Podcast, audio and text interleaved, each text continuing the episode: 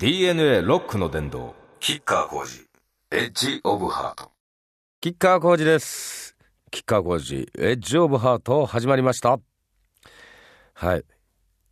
寒い季節になりましたっていうか、やっと寒くなってくれましたって感じですよね。私もちょっと喉風邪をやりまして、まだなんかジュクジュクいっちゃってるんですよね。で、風邪ひくとね、顔がパンパンにむくむんだよね。酒飲んでもむくむんですけど、まあむくみ症っていうか、どっちかっていうとそのリンパの流れが体の中の下水道ですよね、リンパって。で、なんか滞りがちな体質みたいでね、この間もね、三国志のあの新しい三国志の宣伝隊長やってるんですけど、今あの中国でね作られた、えー、何十時間もある三国志なんですけど、それのテレビ番組があったんですよ。もう放送になったからなそれと撮るときにね、風邪ひいてて顔パンパンだったんですよね。だからもうパンパンで喋ってるから、なんか不思議です。目の上もなんかものすごいあのむくんでものすごいぶっさいくな顔でした。すいません皆さん。はい、ちなみにですね、学生時代はあの風邪ひくでしょ、でプールサイド行くんですよ。そうするとですね、先輩がこう体温計で測るんです。で、さんじゅうななどきゅうぶまではですね、これ平熱扱いなんですよ。で、さんじゅうはちど超えると風邪か、休んでよろしいっていう話になるんだけど、ななどきゅうぶだと泳がされるんだよね。でね、これがね、不思議なことにね、はちわりがたになっちゃうんだよね。泳げば治るって言われるんですよ。なんなバカなと思って、もうはちわりがたは治るんだよ、みんなね。で、たまにね、肺炎になりましたねみんなたまに肺炎やってました。はい。ちなみに私、風邪ひくとサウナで汗どっと出して水ガブガブ飲んで、でビタミン摂取して普段は治します。で、これでね、またこれ、まあ、ななわりはちわりがたは治るんですけど、たまに肺炎になります。これ泳ぐと同じなんですね、サウナは。はい。こういうね、ちょっとリスキーな治療もリスキーな治し方っていうね。はい、はい、どしどしメールお待ちしております。 ダブリューダブリューダブリュードットジェイエフエヌドットシーオードットジェイピースラッシュディーエヌエー です。よろしくお願いします。 デ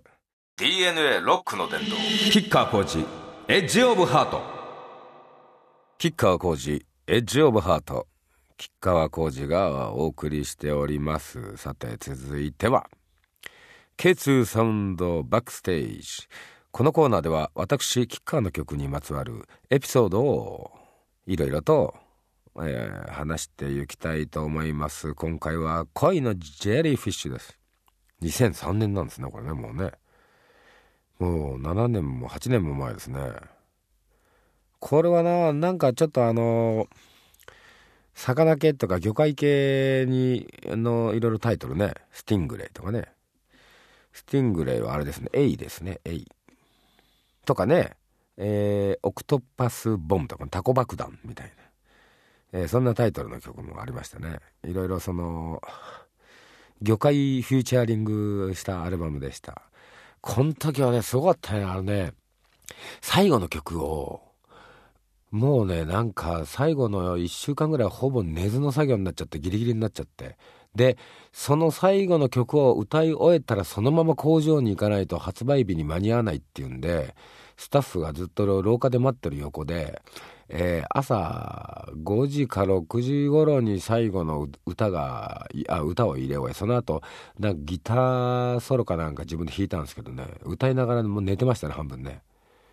もうものすごいギリギリの作業になっちゃって、まあなんとか間に合ったんですけど、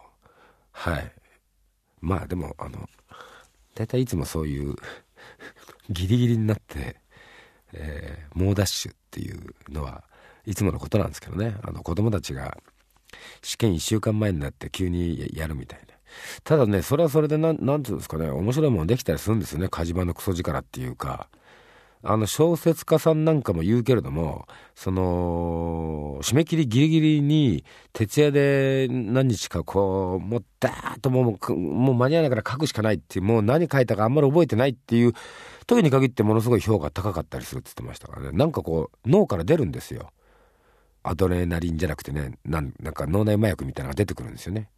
自分でこう体の中でこう作ってね、それがなんかやっぱりねこうちょっといい化学反応を起こすんじゃないですかね、この脳に。でそれを当てにしてるみたいなところはみんなあるみたいですよ。だから決してその適当にやってるわけじゃないし、サボってるわけでもないんですけどね。はいでございました。ジェリーフィッシュ、これそうです、プロモーションビデオはあの富士五湖の一つのなんとか湖っていうところであの三池隆さんで撮ってもらったんですけど、寒かったですね。あの人ね、あの人使いが荒いっていうかね、吉川さん寒いですか、寒いですよね、だって船なのに上にいて服着ててもものすごい寒いもんっていうね、わざと言うんですよ。ことじゃあ吉川さんもう一回あの潜ってくださいとか言って何回も潜りましたよ本当にあの人絶対佐渡だよね。いじめて楽しんでニッコニコで撮ってましたよ。はいそんなことでございました。あにせんさんねん、これ背景ね、私が寒い湖で泳いでいる時に世の中で起きたこと、小泉首相は靖国参拝しましたね。はいスペースシャトルコロンビア号があきかあ大気圏突入突入で事故に遭いましたね。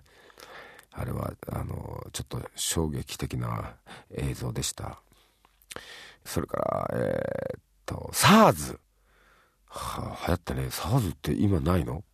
もう聞かないですよね。あえて SARS ってもう言わないのかな。はい六本木ヒルズがオープン、あれもともとはねなんかあのー証券系とかあのユダヤ系の企業がいっぱい入るはずだったのが、えー、経済が不況に陥ってみんな入んなかったんですよ。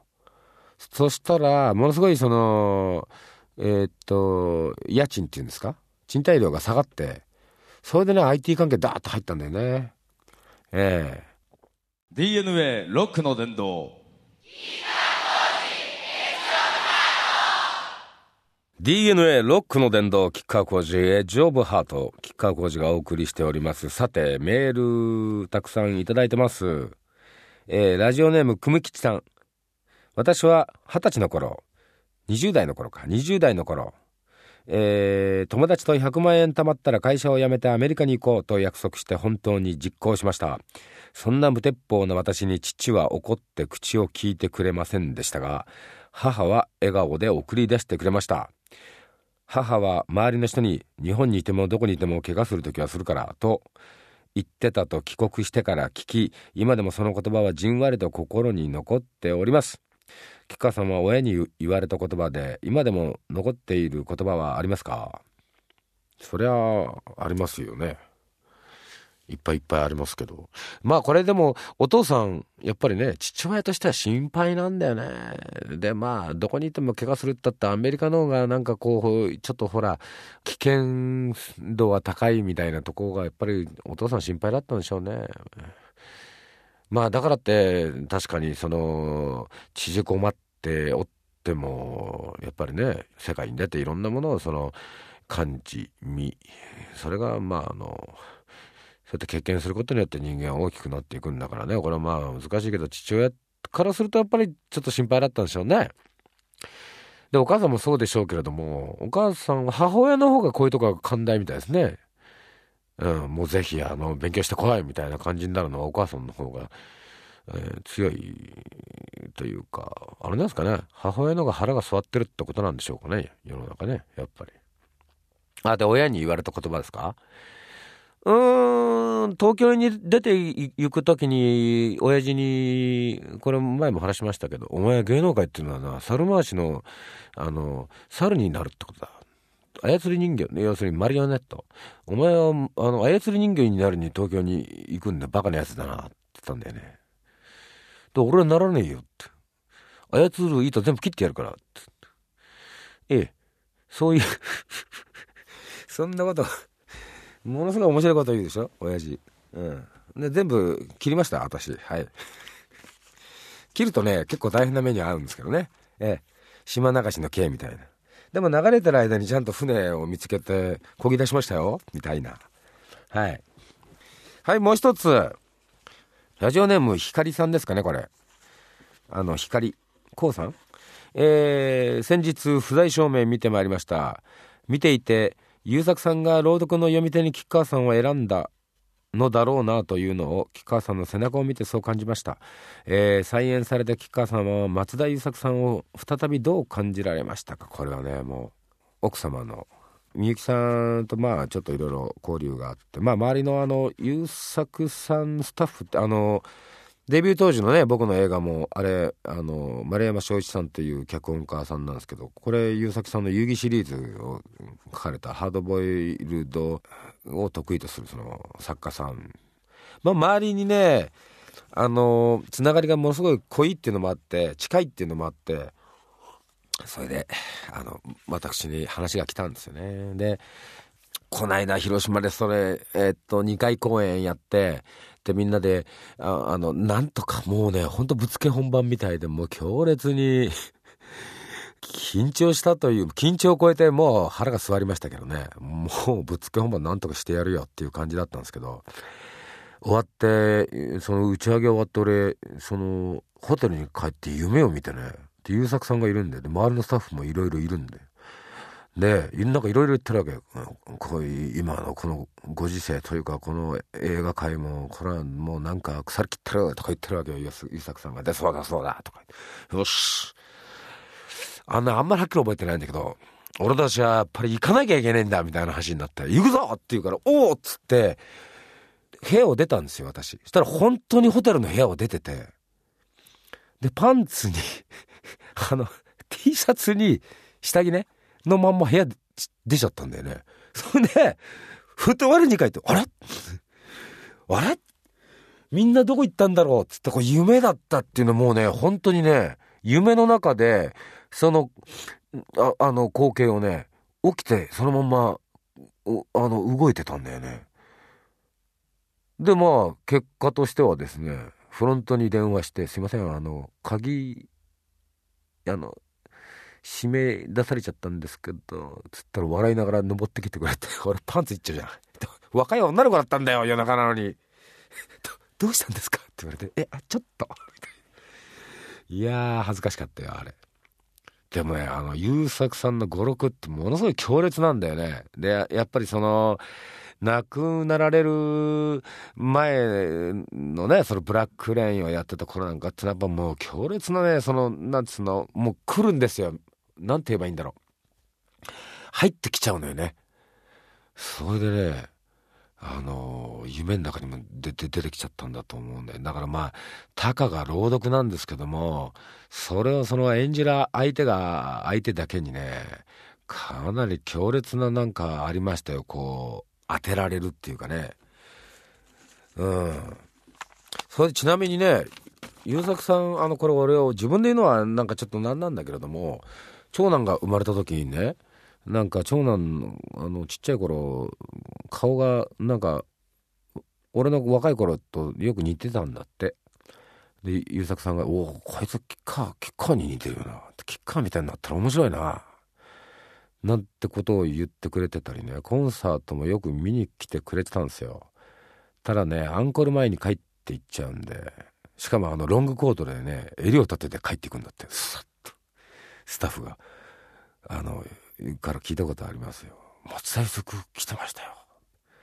コートを翻して帰ってきましたよ、何度かねそういうななすごくなんか面白がってくれてたみたいなところはあったみたいで、まあそういうなんか話をいろいろあの聞かせてもらってね、みゆきちゃんや周りのその当時のスタッフにやっぱりまあちょっとまあこれは光栄な話ですからね声をかけていただいたっていうのはだもんでやらせていただいたんですけど、やっぱりものすごい入ってくるよ。うんなんだろうねあれね、うんっ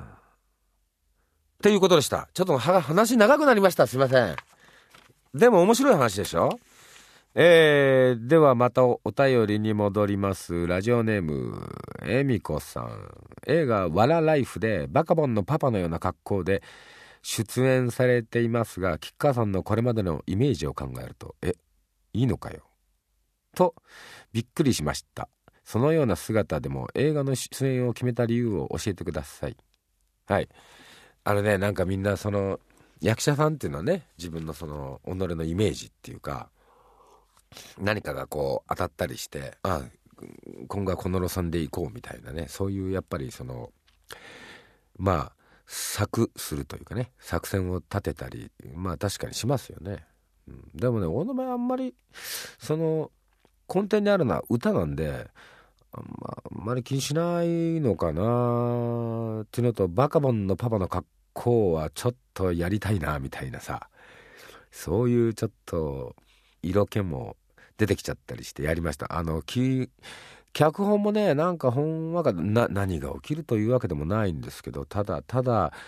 の日常の、えー、話なんですけどね、なんかほんわかしてよかったんですよね。でキム兄がね、キム兄さんが監督なんだけれども、えー、雑誌の対談かなんかで会った時にね言われたんだよね。でこれね、キム兄の話なんだよね。彼がそのちっちゃい頃の話なんですよ、ほんと。でうちの親父のイメージと吉川さん同じなんですよ、うちの親父そっくりなんですよってなんかこう京都弁で言われて、キム兄の方が年上なのに親父にそっくりって言われてもなんだかよくわからねえなと思いつつもなんかねイメージが同じだったんだって。でもう本当あのスケジュールこそっちに合わせるんでやりましょうよって言ってくださったっていうのもあってやりましたよ。捨ててこにね腹巻きで、昔はねそういうおっさん、まあ捨ててこって要するに下着だと思いますけど、下着の上に腹巻きつけたおっさんね、あの近所うろうろしてたよね。さすがに最近はあんまりいないのかな。でも田舎行ったらまだいるのかな。ね、あの腹巻きの中に鍵とか財布とかね、えー、タバコ入れとかいろいろ入れてね、なんかいい光景じゃないですかね。えー、私も映画見させていただきましたけど、なんかほんわかして良いですよ。はい、ということでした。ぜひ見てみてくださいな。だからまあ気にしないってことですね。ただね、基本的にあの一匹狼的な役は多いです。それは大体あの監督指名が多いです。えー、そうじゃないとね、なんかあの結構権力争いで、ね、あの抱き合わせってのがあるんですよ。主役が一人決まるとそこ周りは全部その事務所の役者を使うっていうね、もうほんと悪しき習慣っていうかね、そんなことするからこじんまりしちゃうんだよっていうようなことがね、もうね横行してるんでね、大体ねあの俺ほら事務所一人じゃないですか。あ、健太いますけど、まあ二人じゃないですか。だからね、そういうところに引っかからないんで、大体監督指名が多いんですよね。です。抱き合わせ反対です。つまらないと思います。えーえー、ラジオネームブルーベリーさん、先方再演はありますか？再演の話はずっといただいてるんですよね。で何かその舞台の場所取りとか、まあ他の役者さんたちのスケジュールとかっていうことが合えば再演する可能性は大いにあります。まだいつということにはなってないですけどね、具体的には。あれはものすごいあのスキルアップになりましたしね、まあやりたいなという気持ちは、えー、持っております。楽しみに待っててください。 ディーエヌエー ロックの殿堂、吉川晃司エッジオブハート。はい、吉川晃司エッジオブハート、吉川晃司がお送りしております。そうですね、にせんじゅういちねん何をするか、もうあのアルバム作ります。アルバムそろそろきっちり作んなきゃということで、まずはともかくはアルバムを作ろうというふうに考えております。でね、いろいろ機材をね、えー、何年かに一度新しくしなきゃいけないので、機材を全部もうちょっとフルチェンジしなきゃいけないんですよね。最近のね、ああいうもうコンピューター関係っていうのはね、あの古いのに買い足しができないようになってるじゃないですか。これもいかがなものかと思いますけどね、全部買い替えないとね繋がってくれないんですよね。でまたもう結構な金額かかって買い足したんですけど、まあそれに伴っていろいろ大掃除したり、そのスタジオの掃除してるんですけど、なかなか終わらないんだよね。出しても出してもゴミが出るっていうか、もうほんと大変ね。掃除、引っ越しとか掃除とかね、ああいうことは本当にしんどいです。もうほぼ一人でやってます。空いてる時間にちょくちょくちょくちょく夜中で、それが出来上がるのったら、まあ、そのままあのアルバム制作に入ろうかなという感じです。はい、まあえー、っと最新鋭の機械にするとですね、それだけそのスピードもアップするんですよ。このねコンピューターの考えるスピードが速くなるんでね、まあ実際はあのせーので生ミュージシャンであの自分は撮る傾向が強いというか、おおむねそうなんですけど、とまあともかくはコンピューター内で一回びっちりその本ちゃんと同じようにこう作ってみるという、えー、そういう経緯を経て生でやるっていう、こういうまあ作り方なもんですから、コンピューターは外せないんですよね。頑張ります。まずは、えー、環境づくりね、まだやってます。 ディーエヌエー ロックの伝道、キッカーコーチエッジオブハート、キッカーコーチエッジオブハート、キッカーコーチがお送りしてきました。今日はどうだったでしょうか。ちょっとねあのゆうべ懐かしいミュージシャンと、うん、結構飲んでたんですよね。であのちょっといい調子だったかもしれないですね。もうだいぶ時間経ってますけどね。